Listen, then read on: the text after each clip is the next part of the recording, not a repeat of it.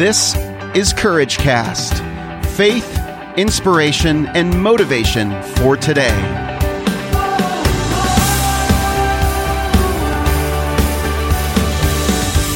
Well, hey everyone, this is Eric Nordoff, and you're listening to the Courage Cast. Today I'm reading through 1 Peter 5. I think there's some great truths here for me to be conscious of and be aware of as I grow as a leader.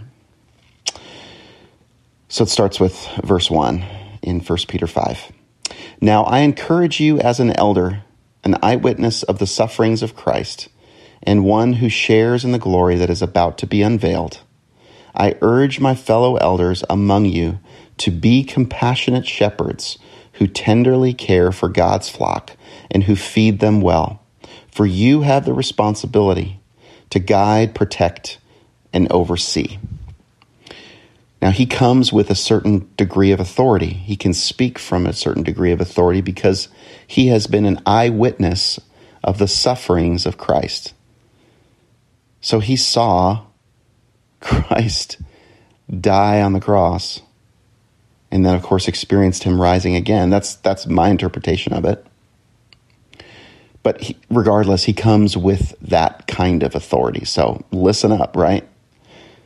And then I, I think I love this aspect here.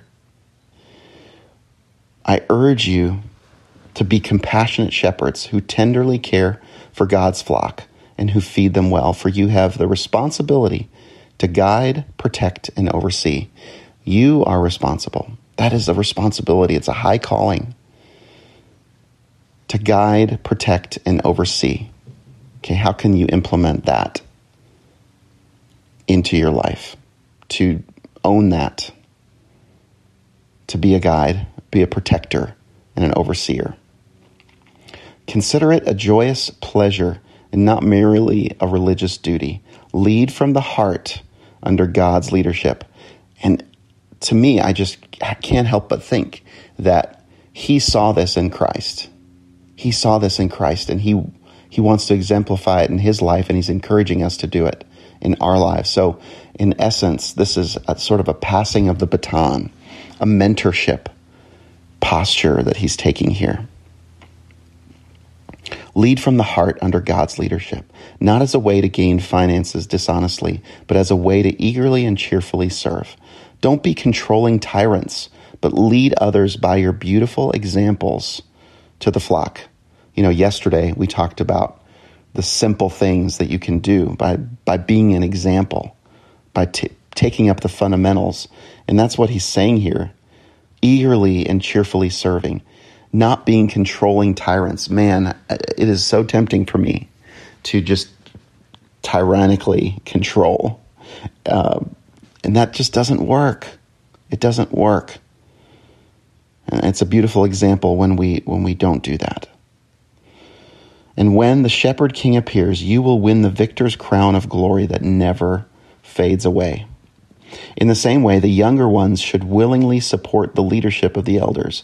In every relationship, each of you must wrap around yourself the apron of a humble servant, because God resists you when you are proud but multiplies grace and favor when you are humble. I want that grace and favor. I want that multiplied in my life when I, and so the, the key is to be humble, to, to humble myself, to surrender myself unto his leadership. If you bow low in God's awesome presence, he will eventually exalt you as you leave the timing in his hands. Easy to easy to, to say, not easy to do. It's simple. It's simple, but it's not easy to do. Leave the timing in his hands. Pour out all your worries and stress upon him and leave them there, for he always tenderly cares for you. This is part of my morning routine. One of the questions I ask myself is, What am I worried about? And uh, it's really helped me a ton to leave my worries and stress upon Him and make that part of my routine. Leave them there, for He always tenderly cares for you. Man, that's so reassuring. Be well balanced and always alert. because your enemy, the devil, roars around incessantly like a roaring lion looking for its prey to devour.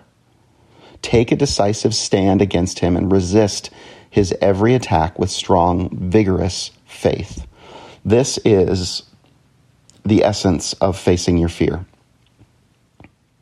It is being clear, getting clear on who you are, what you believe in,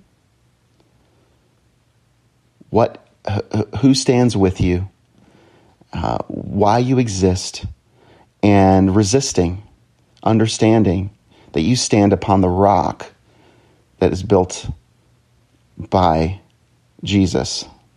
You're standing, you're putting your foundation on that rock, one that can withstand every blow that that pushes against it.